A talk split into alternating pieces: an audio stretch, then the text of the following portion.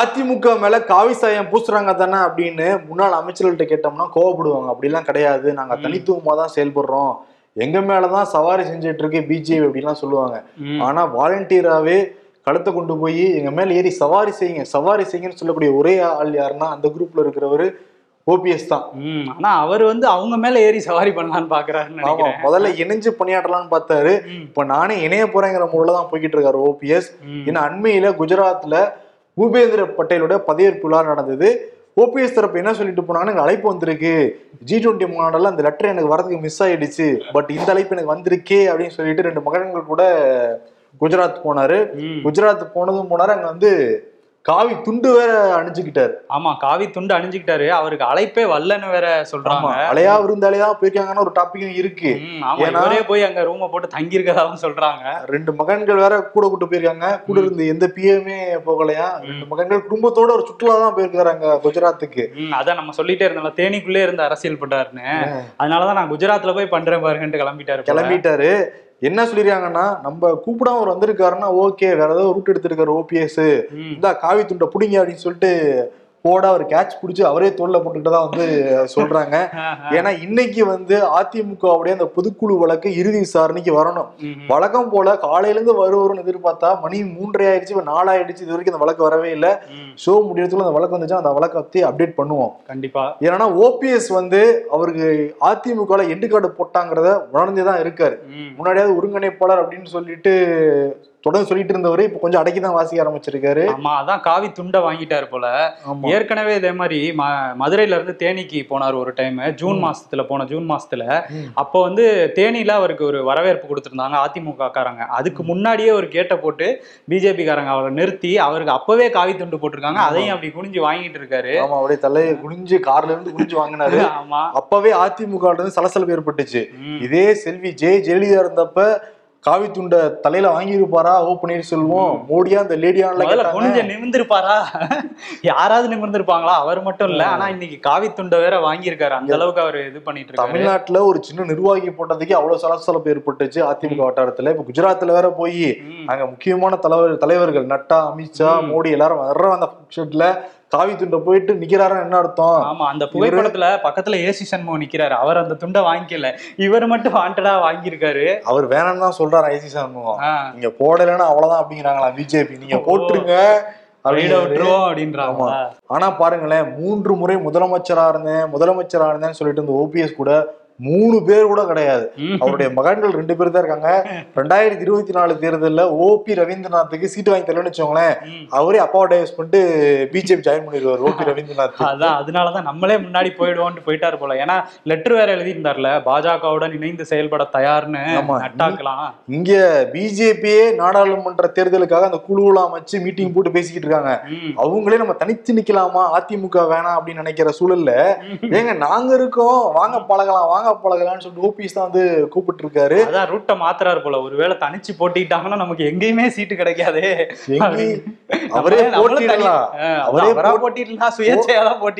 போட்டிடலாம், யாரு வாக்களிப்பா அக்கு வராது, வீட்டுல இருக்கிறவங்களே வாக்களிப்பாங்கன்னு தெரியலையே. ஆமா, அந்த மாதிரிதான் போயிட்டு இருக்கு. ஆமா, இன்னொன்னு என்னன்னா, இன்னைக்கு வந்து தமிழக அரசு கடிதம் எழுதியிருக்காரு ஓபிஎஸ், இந்த பொங்கல்லாம் வரப்போகுது, இயற்கை விழா, இயற்கைக்கு மரியாதை செலுத்தும் ஒரு விழா அப்படின்னா 2 மார்க் கொஸ்டின் எல்லாம் எழுதிட்டு அப்புறம் தான் மேட்ருக்கு வராரு.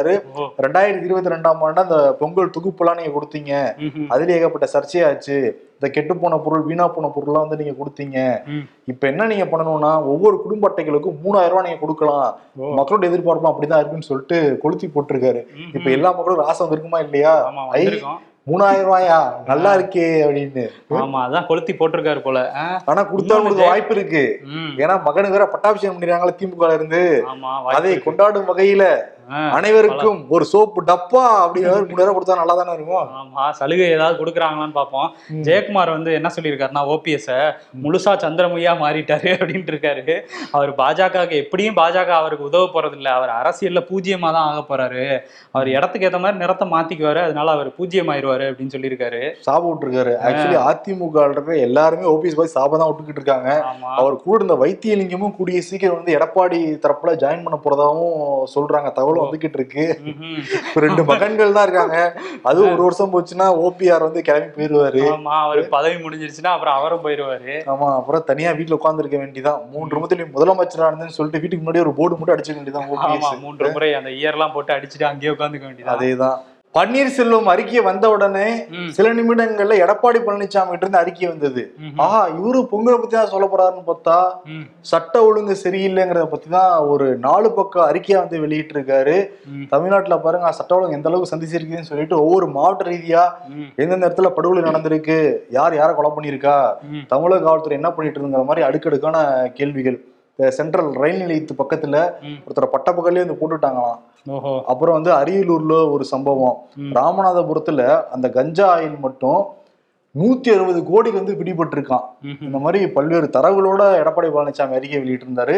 அதுல முக்கியமா என்னன்னா, சென்னையில பிளாக் ஷீப் அப்படிங்கிற ஒரு நிறுவனத்துல சர்வர் அறையில பாலாஜி அப்படிங்கிற நபர் மர்மமான முறையில இறந்து கிடந்தாரு. அதை காவல்துறை உரிய முறையில விசாரணை பண்ணவே கிடையாது, காவல்துறை தான் மறைக்கிறாங்கிறதையும் குறிப்பிட்டிருந்தாரு.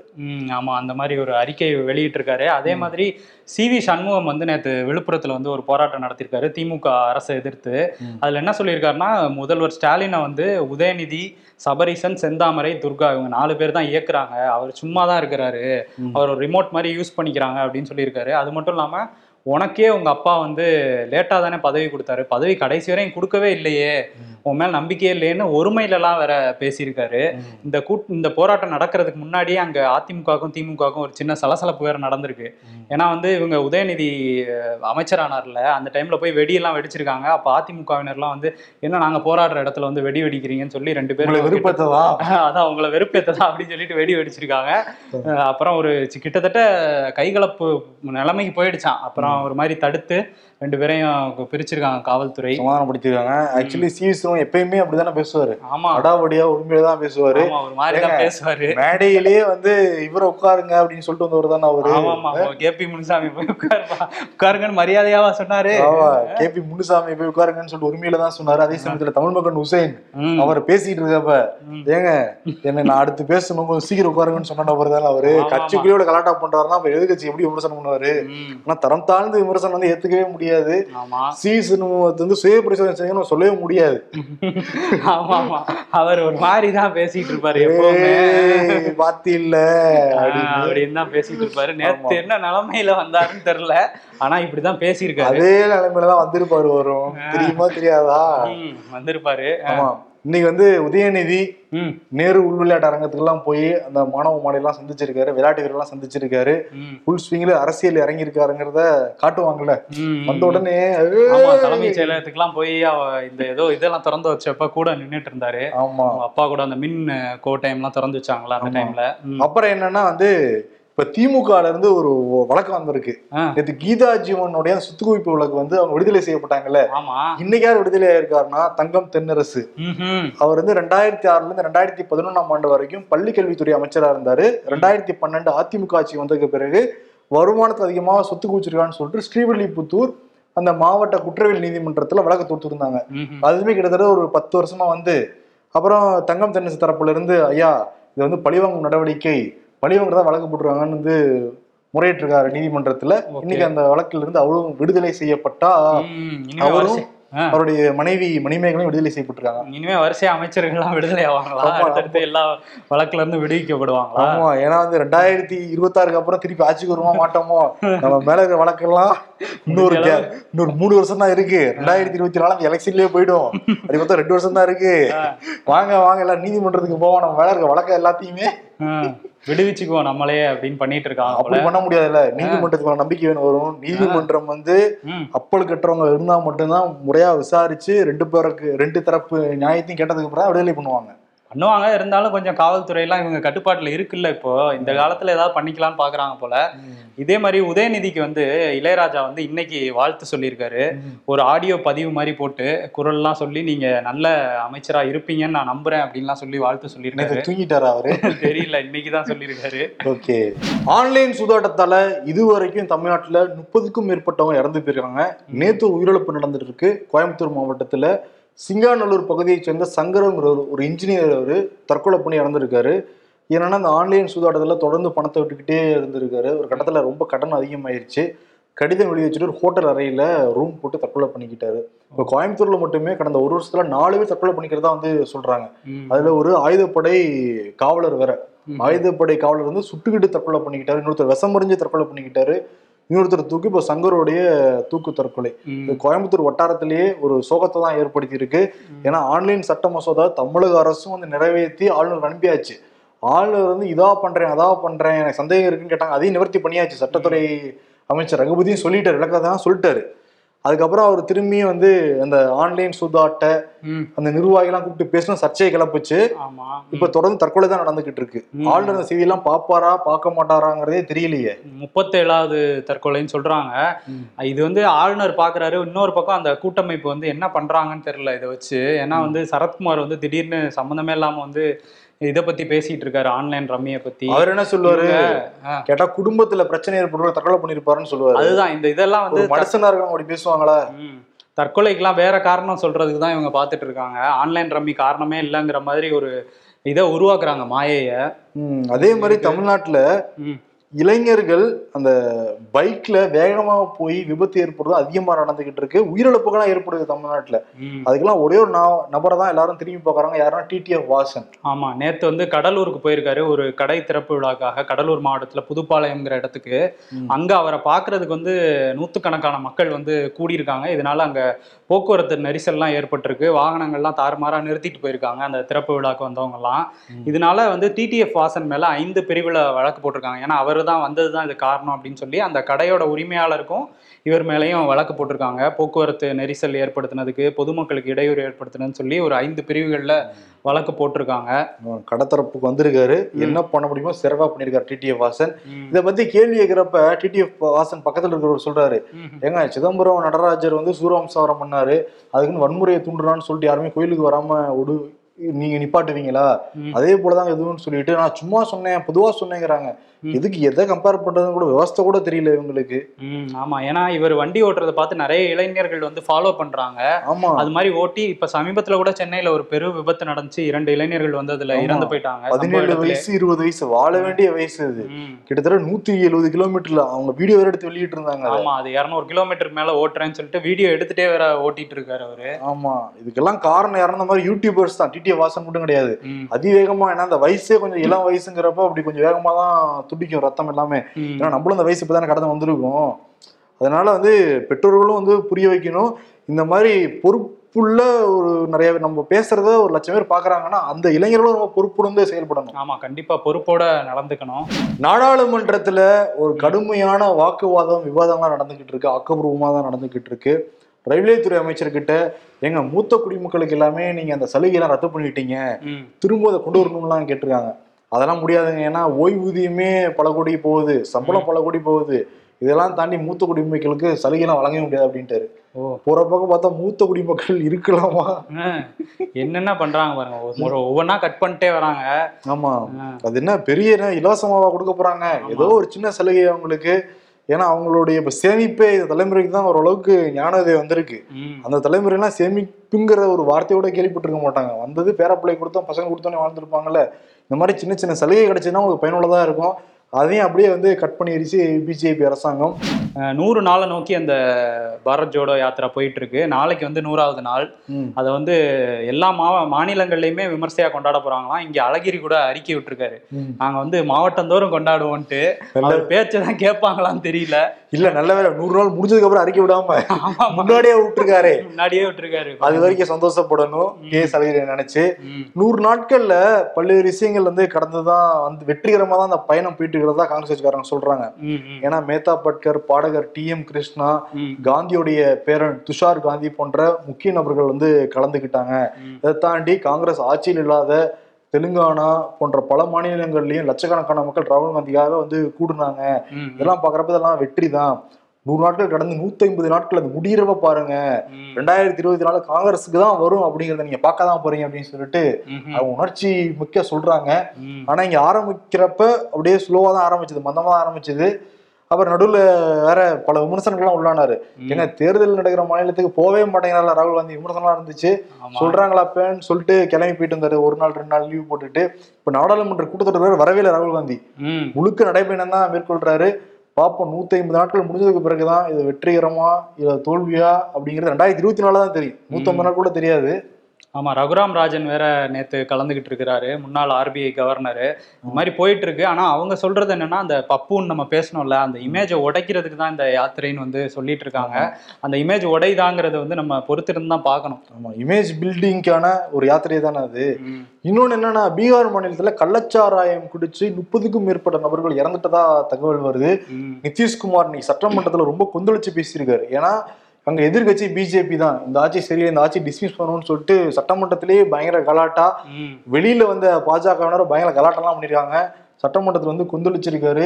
எங்க மதுவிலக்குங்கிறது எவ்வளவு பெரிய ஒரு நல்ல திட்டம், சில இடங்கள் எல்லா மாநிலங்களையும் தானே நடந்துகிட்டு இருக்கு. மதுவிலக்கு இல்லாத மாநிலங்கள்ல கூட கள்ளச்சாராயம் குடிச்சு இறக்குறதெல்லாம் நடந்துட்டு தான் இருக்கு. இனிமே யாரும் குடிக்காதீங்க அப்படின்னு வந்து ஒரு அட்வைஸ் மாதிரி சொல்லியிருக்காரு. ஆனா அங்க தொடர்ச்சியா நடந்துட்டு இருக்கு பீகார்ல. அது வந்து அரசு வேற ஏதாவது ஒரு நடவடிக்கை எடுத்தே ஆக வேண்டிய சூழ்நிலையில இருக்காங்கல்ல. குஜராத்ல இதே ஜூலை மாதம் பட்டோட் அப்படிங்கிற மாவட்டத்துல இதே கள்ளச்சாராயம் குடிச்சு 40க்கும் மேற்பட்டவங்க இறந்து போனாங்க. 45 பேரும் நினைக்கிறேன். அப்போ வந்து காங்கிரஸ் அரசியல் பண்ணதுக்கு பாருங்க, பூர்ண மதவிலக்கு இருக்கு இந்த மாநிலத்துல, அங்க இங்கன்னு சில பேர் கலாச்சாரம் இறந்து குடிச்சா இதை வச்சு அரசியல் பண்றாங்க ஆம் ஆத்மி காங்கிரஸ்னாங்க. இப்ப பீகார்ல யார் பண்றது அரசியல்? அவங்கதான் பண்ணிட்டு இருக்காங்க. எதிர்கட்சிக்குன்னா ஒரு நிலைப்பாடு, ஆளுங்கட்சினா ஒரு நிலைப்பாடு. ஆமா, அதே மாதிரி இந்த சீனா இந்தியா விவகாரம் வந்து சர்வதேச அளவுல கவனம் பெற்றிருக்கு. அந்த எல்லை தாக்குதல் தவாங் பகுதியில் நடந்த அந்த தாக்குதல், சீனா தரப்பும் இந்தியா தரப்பும் அந்த கையில தாக்கிக்கிட்டாங்கல்ல, உருட்டுக்கட்டையெல்லாம் வச்சு. அதுக்கு ஐநாவுடைய பொதுச் செயலாளர் ஆண்டனியோ குட்ரோஸ் என்ன சொல்றாருன்னா, முதல்ல இந்த தாக்குதல் எல்லாத்தையுமே வந்து விடணும், 2 பேருமே சமாதானத்துக்கு வரணும் அப்படின்னு சொல்லியிருக்காரு. வெள்ளை மாளிகையும் வந்து கவனிச்சுட்டு இருக்காங்களாம். நாங்க ஒத்து கவனிச்சுக்கிட்டு இருக்கோம் அந்த பிரச்சனையை பத்தி, சமாதானம் அடைஞ்சா மகிழ்ச்சி தான் அப்படிங்கிறத சொல்லியிருக்காங்க. அரவிந்த் கெஜ்ரிவால் என்ன சொல்லியிருக்காங்கன்னா, தொடர்ந்து சீனா வந்து நம்மளை சீண்டிக்கிட்டே இருக்காங்க, அதனால வந்து அவங்களோட வர்த்தகத்தை நம்ம வந்து நிறுத்திக்கணும் அப்படின்னு சொல்லியிருக்காரு. இவங்க வந்து வர்த்தகத்தை நிறுத்த மாட்டாங்க, ஏதாவது ஆப் தான் எடுத்து பிளான் பண்ணுவாங்கன்னு நினைக்கிறேன். மேக் இன் இண்டியான்னு சொல்றாங்க, இருந்தாலும் சீனா பொருட்கள் இல்லாம இங்க எதுவுமே இல்லைங்கிற நிலைமை தான் இன்னும் இருந்துட்டு இருக்கு. ஒன்றும் கிடையாதுங்க, நம்ம ஆபீஸ்ல இருந்து ஒரு 1.5 கிலோமீட்டர் ரிச்சிட்டு போங்க, எல்லாமே மேட் இன் சீனா தான். Made in China, made in இந்தியான்னு ஒரு பாடை கூட அங்கே இருக்காது போல. ஆமா, இப்ப சாம்சங் போன் கொரியால இருந்து வருதுன்னா கூட அதுல ஏதாவது ஒரு பார்ட்டு சீனால இருக்கும் அப்படின்னு சொல்றாங்க, சீனால தயாரிக்கப்பட்டதா இருக்கும்ட்டு. அப்படிதான் இருக்கு, உலகம் முழுக்க சீனாவோட தொழில்நுட்பங்கள் வந்து போய் சேர்ந்துருக்கு. இதை எப்படி எடுத்துட்டு போறாங்க அப்படின்னு தெரியல மத்திய அரசு. வருண், அதிமுகவுடைய பொதுக்குழு வழக்கு வழக்கம் போல ஒத்திவைக்கப்பட்டது ஜனவரி 4ஆம் தேதி. ஐயோ, என்ன இது இப்படியே தள்ளிட்டே போறாங்க அப்பாடா அப்படிம்பாரு ஓபிஎஸ். 2022 முடிவு வரைக்கும் கொஞ்சம் நிம்மதியா இருக்கலாம் அப்படின்னு நினைப்பாரு ஓபிஎஸ். ஆனா அது முடிகிறதுக்கு ஒரு 5 நாள் தான் இருக்கு. எங்க 20 நாள் இருக்கு? இன்னைக்கு 15, இன்னொரு 20 நாள் இருக்குல்ல. 2023 பிறக்கிறதுக்கு சொன்னேன் 5 நாள், வழக்கு வரதுக்கு 20 நாள் தான் இருக்கு. கரெக்ட் தான், அது வரையும் நிம்மதியா இருப்பாரு. ஆமா, எடப்பாடி பழனிசாமி தான் கடுப்பா போறோம் மனுஷன். ஏங்க தள்ளி போட்டே இருக்கீங்க? இதுக்குதான் காவி துண்டை வாங்கியிருப்பாரோ, தள்ளி போடுங்கன்ட்டு. இல்ல, வாய்ப்பு இருக்குல்ல, துண்டை போடுங்க வழக்குல, நான் கழுத்துல போட்டுக்கிறேன்ட்டு. இது தீர்வு கிடையாது, இறுதி விசாரணை பண்ணணும். அதான் இறுதி விசாரணை தான், தள்ளி போட்டே இருக்காங்க. இறுதி விசாரணை பண்ணி அப்பயே கூட தீர்ப்பு சொல்லலாம், இல்ல வந்து தேதி குறிப்பிடாம ஒத்தி வைக்கலாம், இல்ல அதுக்கும் தள்ளி தள்ளி போட்டுக்கிட்டே கூட போலாம் 2024 தொடங்குற வரைக்கும். அவ்வளவு பிளான் வச்சிருப்பாருல அவரு. ஆமா, ரெட்டலை சின்னத்தை டக்குன்னு முடக்கிட்டாங்கன்னு வச்சுக்கோங்க, என்ன பண்ணுவாங்க 2024 தேர்தல்ல? ஆமா, ஒன்னும் பண்ண முடியாது. ஏன்னா நம்பி, அந்த ரெட்டலையை நம்பி தானே இருக்கு, எடப்பாடியை நம்பியா இருக்கு. அதிமுகவை பொறுத்த வரைக்கும் ஹீரோங்கிறது ஓபிஎஸோ இபிஎஸோ கிடையாது, எம்ஜிஆர் காலத்துல இருந்து அந்த ரெட்டலை சின்னம் தான். அதுவே போயிருச்சுன்னா எல்லாம் போக வேண்டியதான். 1/1/2023 ஞாயிற்றுக்கிழமை வருது. வரும்போதே ஒரு நாள் லீவை முழுங்கிட்டு வராம்பாரு. ஆமா, பொங்கல் கூட ஞாயிற்றுக்கிழமை தான் வருது. 14, 15 சனி ஞாயிறு. பொங்கல் கூட சனி ஞாயிறு தான். பல லீவ் ஞாயிற்றுக்கிழமை தான் வருது 2023. பட் எங்களுக்கு கவலை இல்லையே, எல்லா நாளும் ஆபீஸ் தானே வந்தாகணும். நமக்கு கவலைப்பட்டு என்ன பண்ண போறோம்? மற்ற கீழெல்லாம் லேசாக தானே தொடுறீங்க, என்னைய மட்டும் ஏண்டா முத்துன்னு மொத்துறீங்க அப்படின்னு என்ட்ரிக்கு வந்து சொல்லுதான். யூடியூபர் டிடிஎஃப் வாசன் மீது போலீசார் வழக்கு பதிவு. ஜெயிலுக்கு போனாலும் செல்ஃபி எடுக்கிறீங்க, யாரடா நீங்களாம்? எதையும் தாங்கும் இதயம் வேண்டும் என்று அண்ணா சொன்னது திமுகவினருக்கு தான். முன்னாள் அமைச்சர் கடம்பூர் ராஜு. இப்ப இருந்திருந்தால் எங்கேயும் தவழும் கால்கள் வேண்டும்னு சொல்லியிருப்பார். வருண், நாளைக்கு என்ன படம் ரிலீஸ் ஆக போகுது? தெரியாத முறையே நடிச்சேன்னு எதுவுமே வரலையேன்னு நினைச்சேன். அவதார் படமா? அவதார் படம் ரிலீஸ் ஆகுது. ஒருத்தர் புதிய அவதாரம் வர போட்டுட்டு கிளம்பிக்கிட்டு இருக்காரு ஓபிஎஸ். அவதாரங்களை போட போறாரு இனிமே. அதேதான், அதனால அவதார் ஆறுமுகம் அப்படிங்கிற விருதை ஓபிஎஸ் கொடுத்துடலாம். எப்ப அந்த காவி துண்டை வாங்கி கழுத்துல ஸ்டீலா போட்டாரோ அப்பவே தெரிஞ்சு வச்சுள்ள ரூட் எங்க அப்படின்னு. ஏன்னா அதிமுக வந்து விரட்டியை அடிச்சிருவாங்கிறத புரிஞ்சுதான் இருக்காரு மனுஷன். ஆறு முகமா? ஒன்னு ஒரு ஒரு முகம் வரும்னு நினைக்கிறேன். அடுத்தடுத்து ஜெயக்குமார் வேற சொல்லியிருக்காருல, இடத்துக்கு ஏற்ற மாதிரி முகத்தை மாத்திக்குவாருன்னு. அதனால கரெக்டா தான் இருக்கும். அவதார் ஆறுமுகம். அதான் அவார்டு ஆறுமுகம், அவதார் ஆறுமுகம் எல்லாம் ஆவாரனால மூளை கன்ஃபியூஸ் ஆகுது. ஆமா, ஓகே, அவதார் ஆறுமுகம் அவார்டு. அதேதான் அதேதான். நாளைக்கு அவதார் பார்க்க போறீங்களா? பார்ப்போம், சேர்ந்து பார்ப்போம். சரி, ஓகே, பார்த்துட்டு மக்கள்கிட்ட சொல்லுவோம். சொல்லுவோம், ஜேம்ஸ் கேமரனுடைய படமா இல்லையா? உலகம் முழுக்க எல்லா ரசிகர்களும் தீரும் வெயிட் பண்ணிட்டு இருக்காங்க அந்த படம் வரதுக்காக. ஏன்னா அந்த ஃபர்ஸ்ட் பார்ட் வந்து நல்லா ஸ்கூல் படிக்கிறப்ப வந்தது.